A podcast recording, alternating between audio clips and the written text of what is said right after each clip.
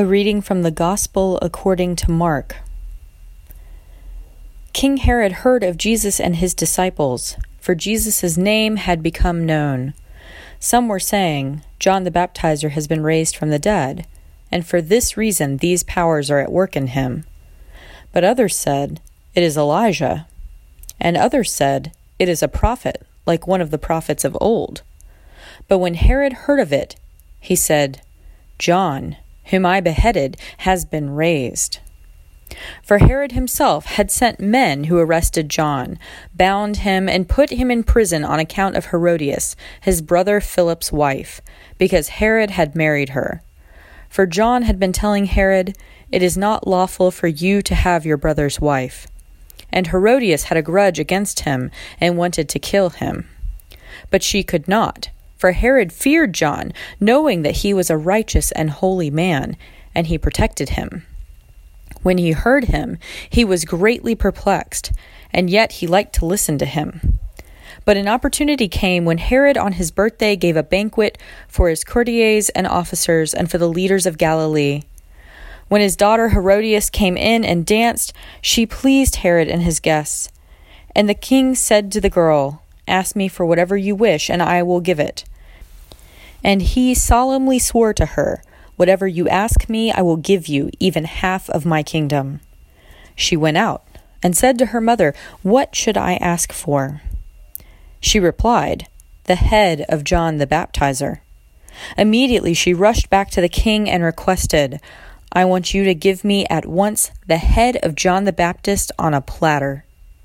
The king was deeply grieved Yet, out of regard for his oaths and for the guests, he did not want to refuse her. Immediately, the king sent a soldier of the guard with orders to bring John's head. He went and beheaded him in the prison, brought his head on a platter, and gave it to the girl. Then the girl gave it to her mother. When his disciples heard about it, they came and took his body and laid it in a tomb. The Gospel of the Lord. Let the words of my mouth and the meditation of my heart be acceptable to you, O Lord, my rock and my redeemer. Amen. So, from Wiggles to John the Baptist. I am not quite sure that Father Donovan didn't check the lectionary selections before planning his vacation time this year. And I just want to let him know that all those weeks in August, when the lectionary has us preaching on bread, well, I am submitting my time off request right now. we have had some tough subjects to grapple with the past few weeks. And sometimes it really starts to make you wonder where's the grace? Today is no exception. Herod the king has heard about Jesus. He has heard rumors that Jesus is someone returned from the dead. And Herod worries that it might just be John the Baptist. And Herod has reason to be worried. Herod, a powerful king, was stuck between a rock and a hard place with John. Herodias has either deserted or divorced her husband in order to marry Herod. John, who was a pretty big fan of repentance, has informed the couple on multiple occasions that this is, in fact, a sin. Herod appears to have great respect for John, who he believes is a godly man. So he imprisons John to keep him safe while also preventing John from publicly ridiculing his marriage. Herodias does not share Herod's feelings toward John. She wants John dead. John presents a direct obstacle to her role in society. John threatens her position as queen. As Mark tells us, Herodias gets her wish after Herod publicly declares to give Salome, Herodias' daughter, whatever she wants. In this culture, Herod could not have gone back on his word. It would have shown weakness and a lack of honor. So instead of face ridicule by his peers and subjects, thus losing him political and financial capital, Herod kills a man he knows is righteous and holy. End of gospel. but where is the grace? As some of you may have heard before, our Thursday morning Bible study is wrestling through the beginning of Deuteronomy, which begins with a brief history of the Israelites' travels through the desert on the way to the Holy Land. It is a violent recounting of the Israelites slaughtering the men, women, and children of towns, or being punished for being unfaithful by suffering through plagues or by being forced to kill their own sinful. My constant refrain appears to be we don't include these sections in our lectionary. And that's a shame because we still believe this book, all of it, is the inspired word of God. I say that, but then when I end up with Mark's retelling of the beheading of John the Baptist, my natural inclination is to preach on Ephesians. Ephesians is full of light and love and hope. And Mark just leaves us wondering where's the grace? But Mark is pointing to the hard lesson we heard just last week. The message of God will not be good news to all. It will cause some folks to ignore it, and it will cause other folks to lash out violently. Through the story of Herod, we see the flaws of humanity. It can be easy to vilify Herod, but Herod is merely a man, a flawed human. It would also be easy and possibly more fun to vilify Herodias or Salome as evil seductresses. But this too would be too simplistic. As it turns out, in real life, people are not all evil or all good, but we are imperfect. And some of us try harder than others to do what we think is best for the world. But Satan has a way sometimes of backing us into a corner.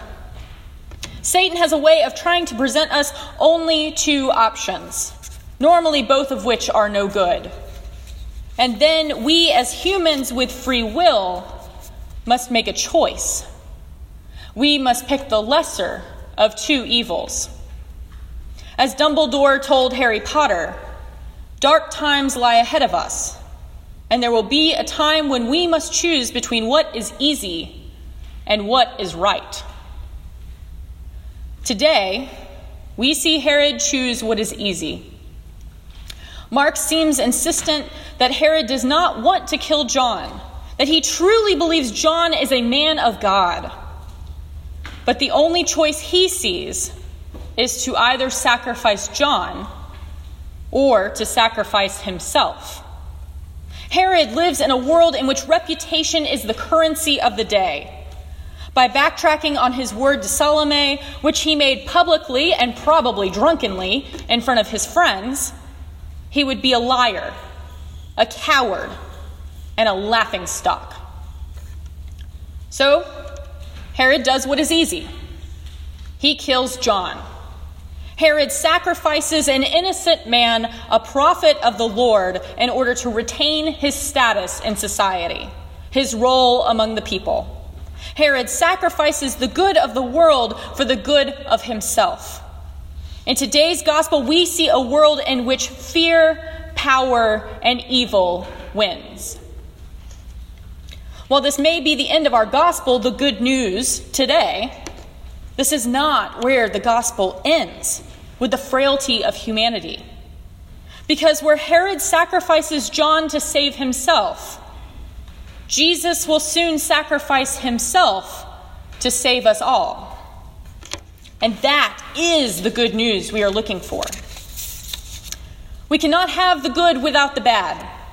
We cannot talk about grace unless we talk about sin. Zig Ziglar said, I read the paper every day and the Bible every day. That way, I know what both sides are up to. Herod shows us how evil can creep into our lives, how we can choose what is easy rather than what is right, how we cannot put our trust into a world which is flawed and broken. This message of brokenness, of sinfulness, of evil is essential to being able to hear the good news of the gospel. We have to know the bad but we also cannot focus on the bad. At times, the world can seem horrible. We can lose ourselves in the pain, the grief, the sorrow we see in this world. We can get caught up in snarkiness or despair or cynicism when we become disenchanted with humanity. But as Christians, we have hope that this is not where our story ends. That no matter how horrible, how flawed, or how even evil this world can be, that Jesus sacrificed himself for us so that we may be sanctified and united with the world and with God in eternal life. Sometimes grace can be hard to find, even in the Bible. But in the eternal words of Bob Ross, gotta have opposites light and dark, and dark and light in painting. It's like in life. Gotta have a little sadness once in a while so you know when the good times come. Scripture reflects real life, and it's not always puppies and rainbows. But in death, John the Baptist carries on his prophetic message of pointing toward the coming of Christ. In death, John points to the grace to come. Amen.